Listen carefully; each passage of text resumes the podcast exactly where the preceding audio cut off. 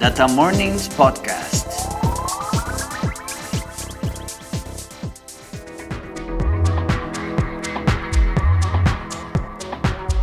Estamos en otro episodio de Data Mornings Podcast. Hoy estoy aquí con Jorge Sandoval. Sí, hoy el tema de hoy vamos a empezar ahí con una noticia de blockchain. Los trends.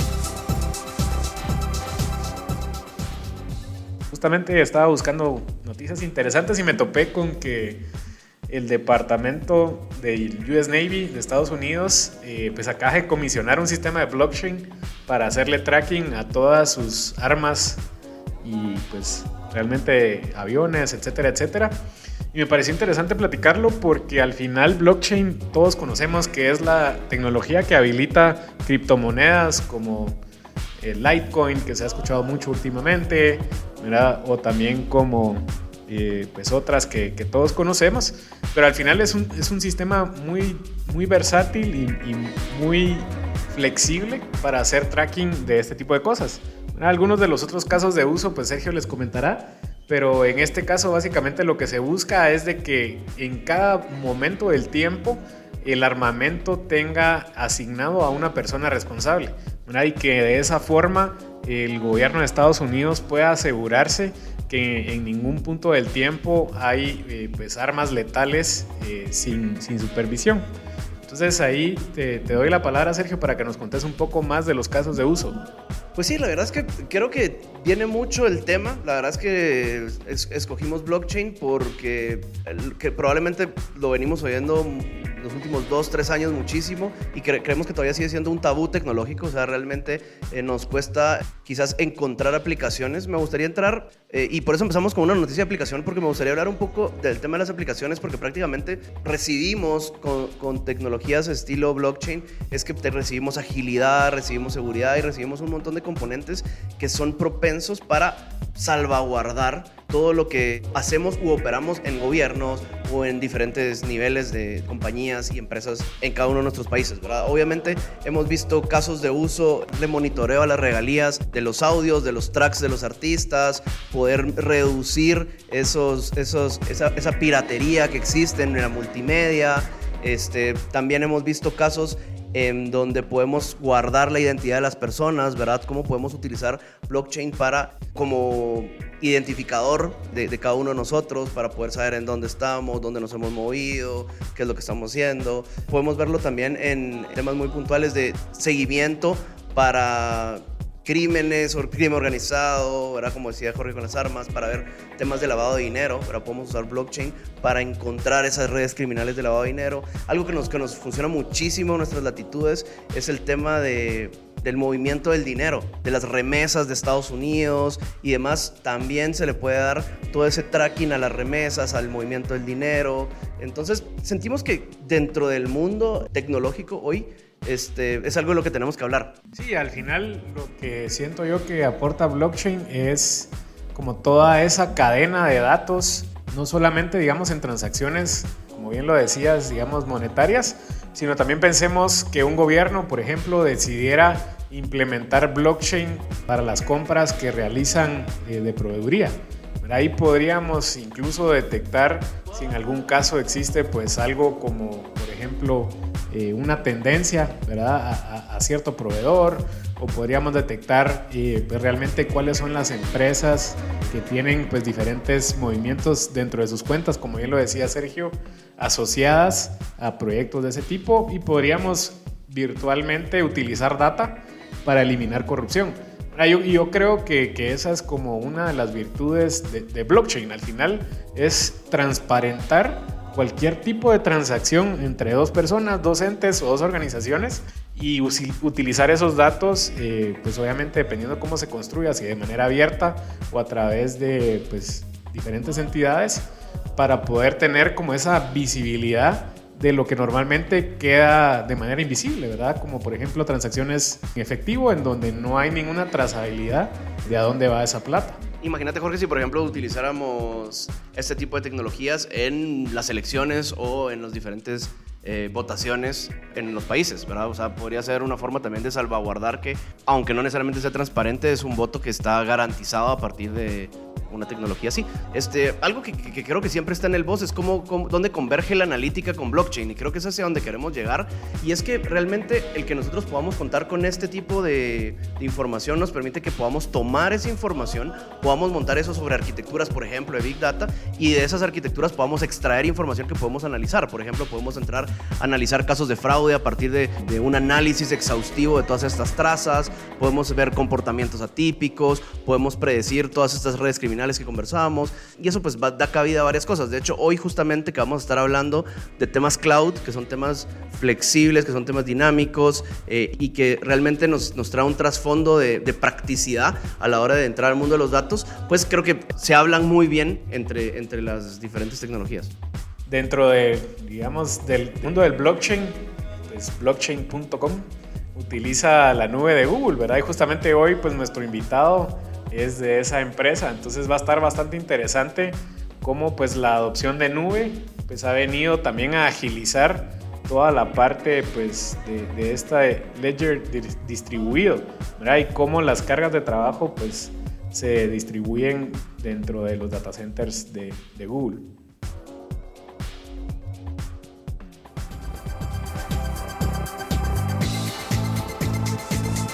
La interview.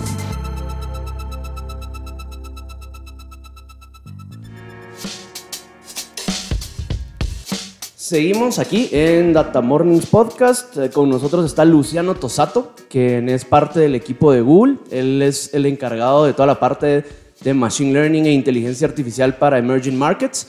Eh, bienvenido Luciano, gracias por estar con nosotros. Eh, por favor, cuéntanos un poquito de tu background y demás. Hola, muchas gracias ahí Sergio y la gente de Martinexa por la invitación. yo estoy basado en Miami hace cinco años, yo soy brasileño eu tenho aí muitos anos de experiência na indústria financeira, na indústria de, de consultoria para negócios. Há, creio que mais ou menos oito anos, trabalho intensamente com a parte de Big Data Analytics, já desde que Hadoop se cambiou aí as organizações. Uh, eu tenho trabalhado com implementações de Data Lake e, e com muitas outras coisas. Eu tenho Hay dos maestrías, una en, en Business y otra en Analytics eh, por la Universidad de Boston. Y ya tengo algunos cursos de especialización, algunas clases de especialización en Machine Learning y Deep Learning eh, por MIT. Y ahí yo estoy en Google desde eh, de abril de este año, uh, con el desafío de apoyar a nuestros clientes que tienen un reto de subir a la nube, pero hacer cosas de analytics fuerte en la nube. Entonces, utilizando todas las bondades de la, de, de la plataforma de Google Cloud uh, uh, y, y, ahí creando proyectos de transformación digital justamente con esas herramientas. Luciano, y para empezar la conversación, tal vez contanos un poco, basado en tu experiencia, cómo ha sido cambiar de una empresa pues, que venía trabajando obviamente todos los conceptos de Big Data y Machine Learning on-premise a pasar a una empresa totalmente distinta en donde todo se ve, pues obviamente desde el enfoque de nube. Sí, este fue mi principal desafío después de muchos años ahí trabajando, incluso trabajé por una empresa que es puramente eh, el líder mundial ahí de, storage y de servidores físicos eh, que conocen muchísimo del mundo de data center de clientes. Yo me, me cuando llegué y vi que mucho de mi mindset tenía que cambiar, principalmente con relación a qué los clientes están buscando, cómo ayudar a los clientes en, en lo que llamamos de journey to the cloud, o sea, su camino, su estrategia uh, para ir a la nube, uh, saber escolher os melhores workloads.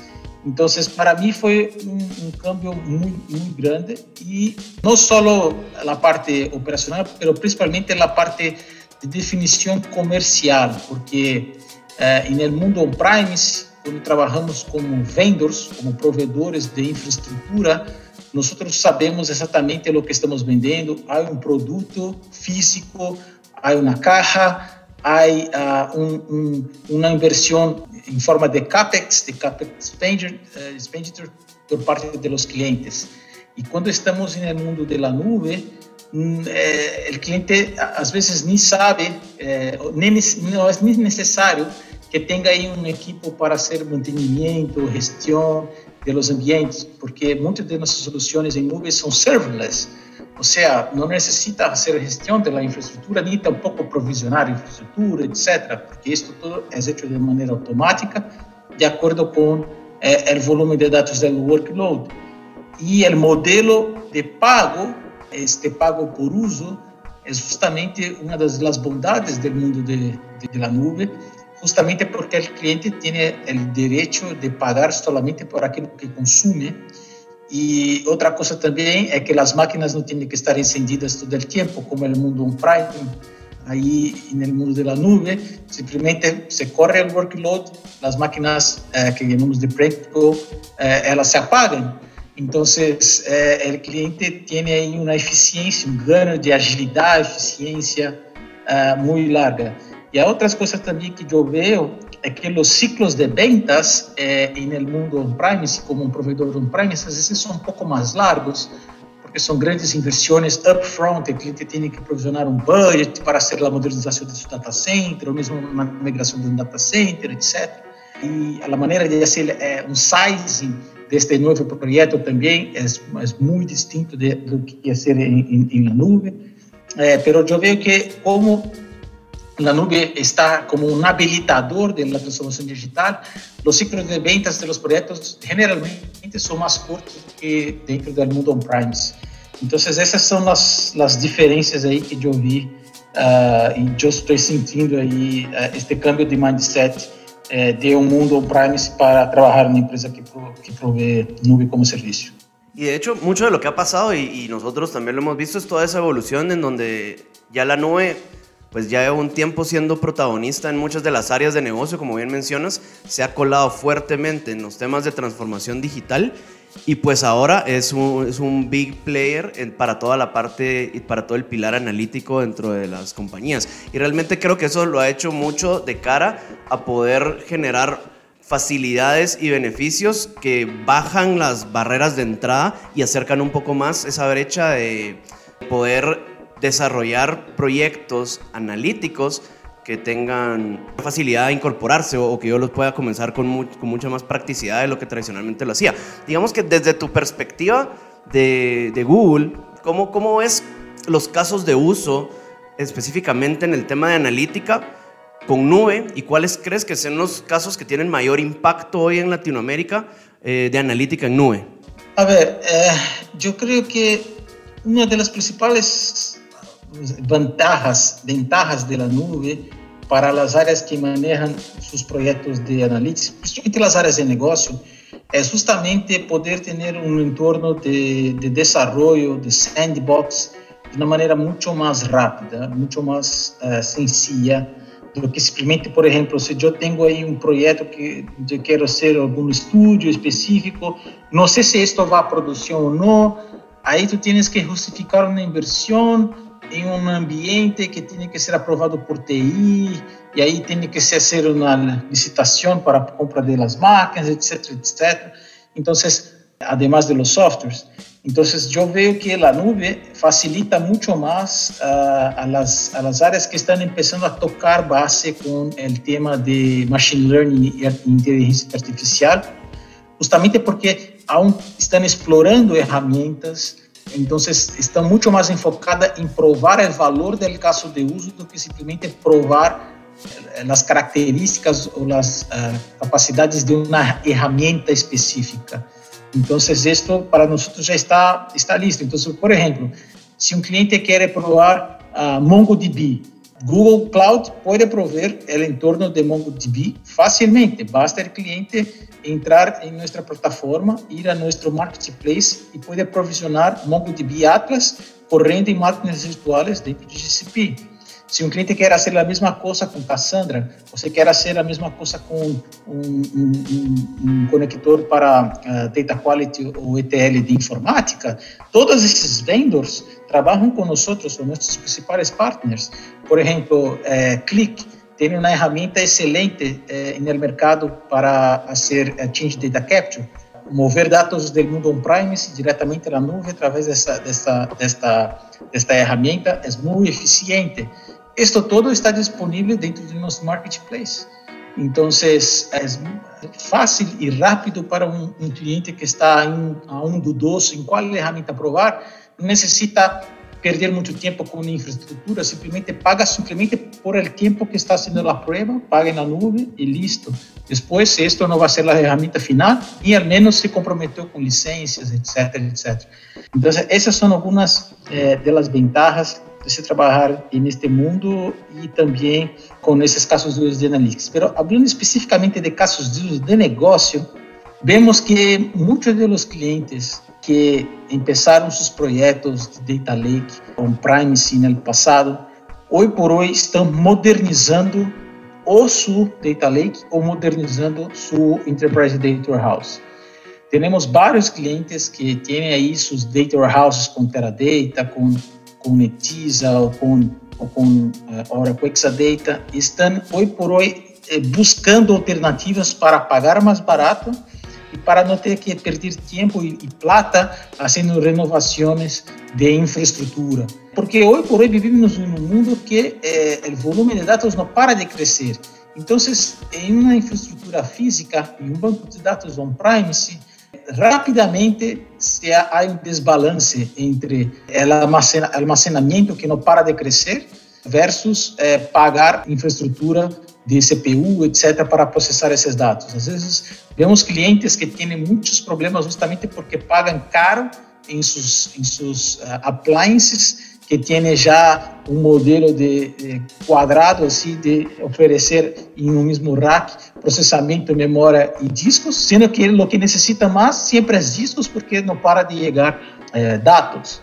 Então, vemos que estes clientes estão movendo sus data lakes e sus data warehouses para la nube. Entonces, eh, esto es caso de uso que vemos muy frecuente, está pasando muy fuerte en todas las regiones de Latinoamérica, en todos los países de Latinoamérica. Y ahí, obviamente, los otros casos de uso que vemos son justamente los que están relacionados a crear un ciclo de automación, automación de poner los modelos de machine learning e AI em produção de uma maneira mais automatizada. Então, falamos muito de hoje em dia de AI Ops, Data Ops, ML Ops. O que seria isso? Basicamente, você uh, unir, as técnicas de engenharia de dados, de criar os pipelines de dados, de capturar dados, de ter um feature store, de poder treinar este modelo de uma maneira automatizada, medir a performance desse modelo de uma maneira automatizada, às vezes empaquetar este modelo dentro de um contenedor, poner este em produção de uma maneira mais rápida, mais ágil, com eh, metodologias como, por exemplo, DevOps. Por isso que, por isso que temos esta, esse novo conceito chamado MLOps. Então, muitas das vezes, o que vimos que os clientes que estão no mundo on-premise e, e têm suas aplicações muito lejas del, de, del, del entorno de desarrollo del modelo, onde os modelos são treinados, levava-se muito tempo para que depois que o modelo estivesse listo, passasse a produção. E isto na nuvem é muito sencillo. Você basicamente, depois de treinar o modelo, validado sua performance, com um clique, tu podes criar uma API versionada e já conectar seu modelo a uma aplicação existente ou uma nova aplicação que está sendo desenvolvida, seja um front-end, seja uma aplicação móvel, etc., para correr o modelo na nuvem de uma maneira muito sencilla e muito rápida. Então, eh, esses são os casos de uso que, que eu vejo. Em América Latina, eu posso citar um montão de clientes eh, enormes que fizeram sua movida de Data Lake on-premise para a nuvem, como, por exemplo, o Banco da Vivienda em Colômbia. Em Brasil temos a Telecom Itália, a TIM, temos a Magazine Luiza, temos também um burô de crédito que se chama Boa Vista, que basicamente eh, saiu do mundo de mainframe e moveu todo o seu heredado e todas as suas coisas para para arriba. Temos os casos de êxito excelentes em Chile, com a, corporação Falabella, tanto o banco como também todas as outras unidades de Falabella, com data lake enorme, seus equipos de científicos de dados desenvolvendo um montão de coisas com Google Cloud. E também a Latam Airlines também tem um data lake enorme com nós outros. E agora, mais recente, uma empresa de retail uh, em México, que se chama Liverpool. Todos esses que eu estou mencionando são casos públicos, obviamente, e eu posso falar o nome. Estão aí com, com seus projetos também de, transformação digital, analytics dentro de, de Google Cloud. Então, eu vejo que há muito potencial e cada vez mais as empresas estão nos buscando justamente porque aunque muitos desses clientes começaram é, com outras nuvens, como AWS, com Microsoft, hoje por hoje é, eles não se querem quedar locked in totalmente com um único provedor. Então, ter uma estratégia multi-cloud, às vezes, é de grande valia para algumas empresas. E, o que eu vejo no mercado é o seguinte: Ah, Microsoft é muito bom para desenvolvimento de aplicações. A Amazon é muito barata para, por exemplo, fazer estratégia de disaster recovery, eh, recovery e business continuity. Pero Google tem uma característica, é a nuvem mais forte para data analytics, machine learning e AI. Então, muitos estão nos escorrendo justamente porque querem utilizar a Google como a plataforma para dados, para análise de dados. Entonces yo veo esto con, con una ventaja de, de, GCP. Y pensando, digamos, Luciano, de que yo pues soy nuevo en el mundo de la nube y me interesa hacer esa migración que justamente nos comentabas de una infraestructura on-premise a un proyecto analítica en nube. ¿Cómo funciona ese dimensionamiento? O sea, contame un poco cuál es ese proceso. Digamos, yo me meto, entro a la página, lo tengo que hacer solo tienen una red de partners, ustedes lo hacen directamente como Google y me asesoran. Y tal vez contanos un poco qué arquitectura sería esa arquitectura inicial para yo tener un, un proyecto de analítica en nube. Claro, si tú vas a, a, nuestra, a nuestro sitio en la, en la internet, usted va a mirar, por ejemplo, lo que estamos haciendo de melhorias em todos os nossos produtos tem um componente de eh, machine learning artificial intelligence por detrás, principalmente no, no portafolio que chamamos de Smart Analytics. Temos ferramentas desde para, desde para apoiar a movida de, de, de dados, de suas fontes de dados, que podem estar on-premise, by the way, não necessita que a fonte de dados esteja na nuvem, mas temos ferramentas específicas conectores para mais de 150 aí fontes eh, específicas, desde SAP até banco de dados Oracle, etc., para trazer essa informação à nuvem de uma maneira eficiente. A outra coisa que temos que levar em consideração é justamente o caso de uso que vocês estão eh, pensando desenvolver na nuvem. Há, às vezes, a necessidade de fazer um mascaramento desses dados, então, traz ferramentas específicas para ser o data masking em la nube também, dentro, com, com nossas ferramentas específicas, como, por exemplo, é, Cloud, Loss, é, Google Cloud Loss Prevention.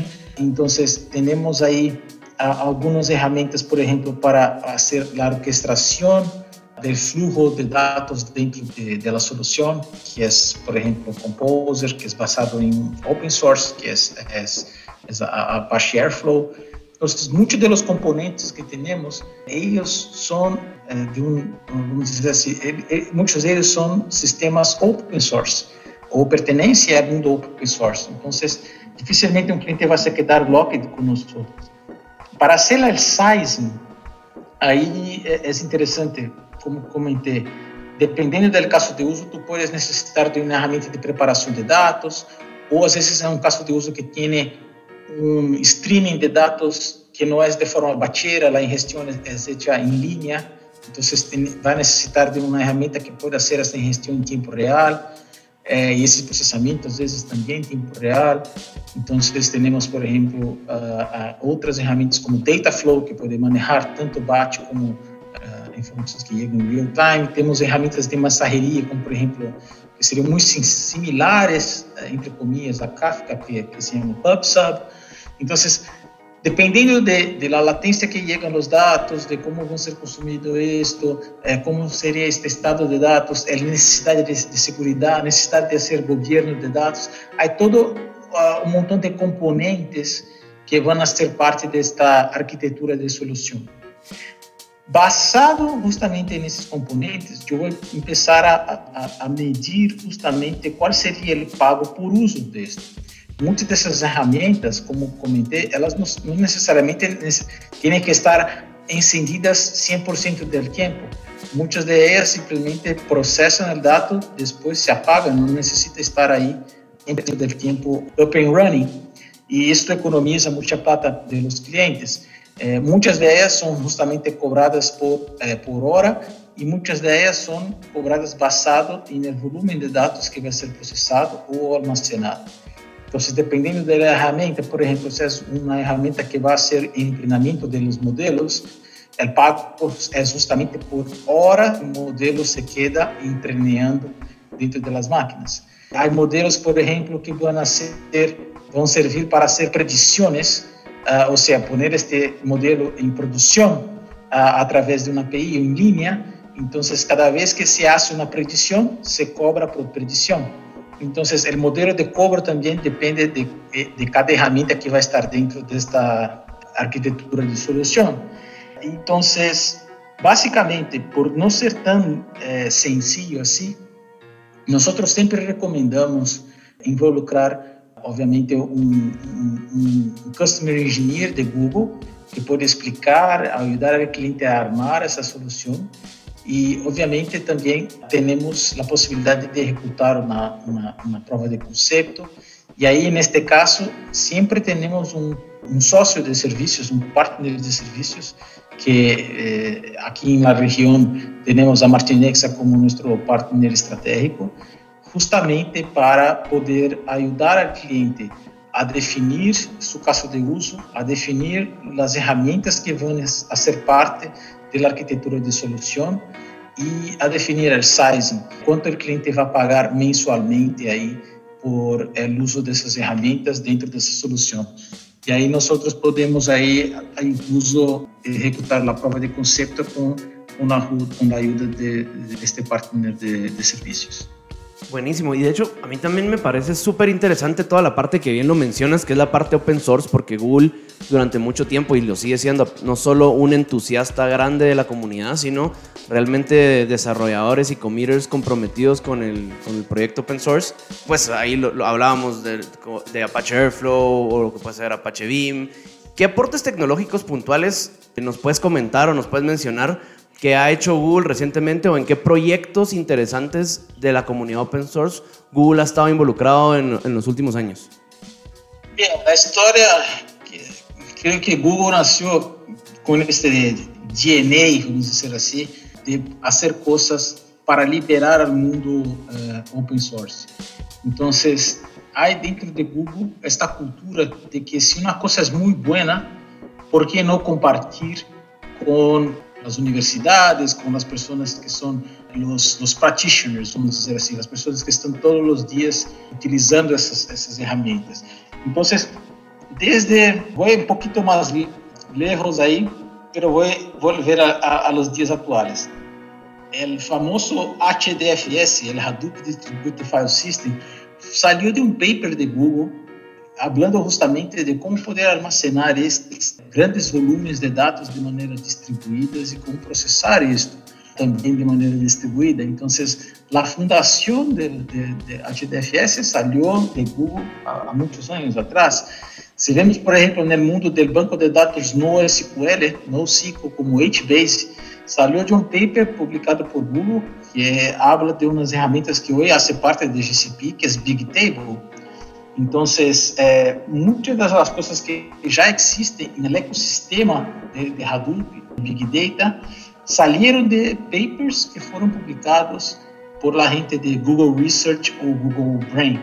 Mais recente, temos uma das grandes contribuições de, de Google ao mundo de ferramentas open source.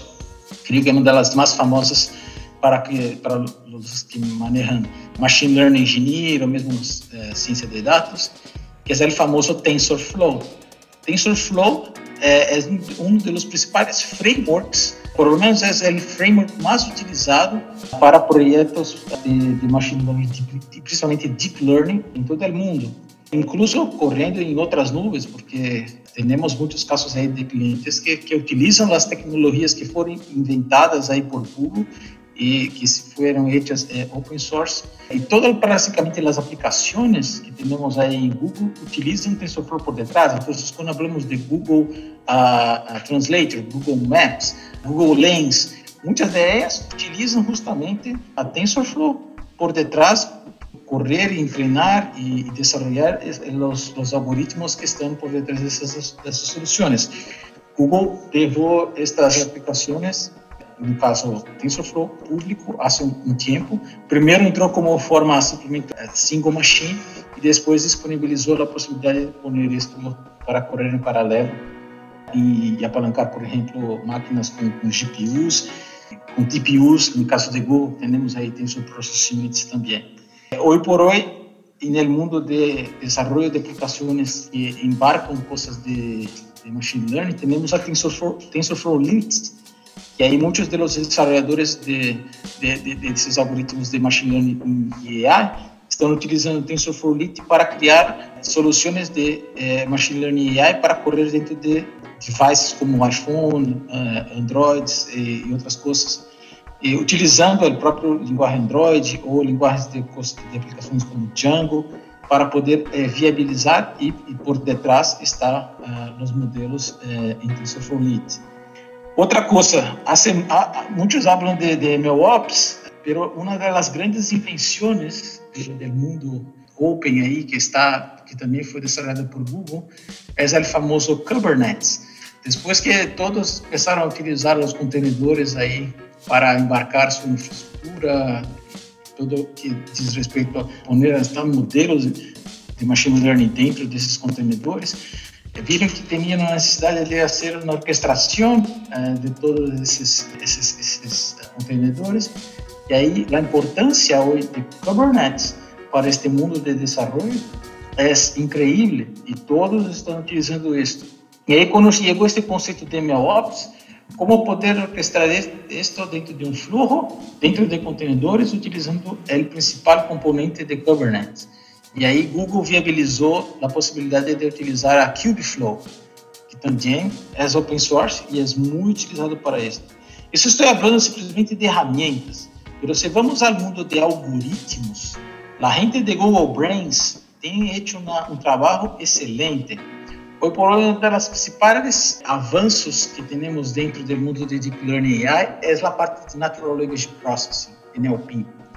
E aí vemos, por exemplo, a evolução. NLP no passado era feito com algoritmos muito sencillos, algum através de naive Bayes, uh, outro utilizando alguma coisa mais eh, bayesiana, mais estocástica. E aí usando métricas, por exemplo, como inverse frequency, IDF, etc. Então, isto era como se hacía NLP, a, não sei, desde sempre, desde que começaram a analisar, utilizar, por exemplo, esses algoritmos para para ser natural language processing. Pero um divisor de águas aí, uma coisa que foi muito disruptiva, foi quando o Google chegou com o paper que falava de los transformers, e depois chegou os modelos como por exemplo BERT e, e todo isto que depois generaram os melhores modelos que de Natural Language Processing, Natural Language Understanding, que são os o famoso GPT-3, GPT-3. Então, GPT-2 hasta agora o último mais avançado é GPT-3. Isto está por, o que usa por detrás é justamente o conceito de, de los transformers que foi um, um, um paper que saiu de, de, de, la gente de Google Research, de Google Brain. E agora estamos evolucionando muito com algoritmos que podem tratar os problemas de bias, esses que podem ocorrer tanto em el desenvolvimento e treinamento dos modelos, como depois em poner esses modelos em produção. É a parte de ética dentro do mundo de inteligência artificial. Então, aí há muitos avanços também, há uma preocupação muito, muito grande de Google em áreas específicas Incluso nós somos, creio que, a única empresa que tem publicamente os uh, sete princípios aí, chamamos de AI Ethics, para, por exemplo, alguém utilizar as tecnologias de Google Cloud para fazer projetos de Artificial Intelligence, tem que passar por um comitê que vai analisar se isto, de alguma maneira, pode criar algum problema uh, para a sociedade ou para as pessoas no uso de Artificial Intelligence. Se o comitê não aprova o projeto, o cliente, mesmo que tenha a plata, o projeto não vai adelante. Então, essa é uma preocupação e aí há muitos algoritmos que estão aí utilizados, que saíram de, de papers também de Google para poder, eh, por exemplo, identificar coisas na internet como pornografia infantil, outras coisas malas que se que se utilizam aí, principalmente nas redes sociais. Então, por exemplo, se tu hoje vai subir um vídeo ah, dentro de YouTube, há um algoritmo poderosíssimo que antes de que seu vídeo vá ser publicado, passa todo um screen, faz toda uma análise para ver se vai existir alguma coisa que vá infringir as políticas de YouTube. Então, esses algoritmos todos aí estão aí disponíveis em papers que foram desenvolvidos dentro das salas de juntas de, de Google Brain e de Google Research. Perfecto. Jorge, ¿te parece que pasemos a la última sección? Sí, Luciano, eh, solo para recordarte, ahora pasamos a la sesión de preguntas rápidas. Te voy a dar dos opciones y me tenés que decir por cuál te vas. El Meet.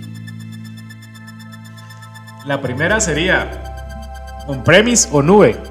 Para mí es, es, nube, es nube, claro. Big Table o BigQuery. Uh, BigQuery. Spark o R. Spark, sin duda. Pelé o Maradona. Pelé. Maradona fue bueno, pero Pelé es mejor. New York o San Francisco. New York. Perfecto. Bueno, entonces eso es todo, Luciano. Te agradecemos como siempre estar con nosotros. Y bueno, para nosotros, George, es también el fin de otro episodio más de The Mornings Podcast.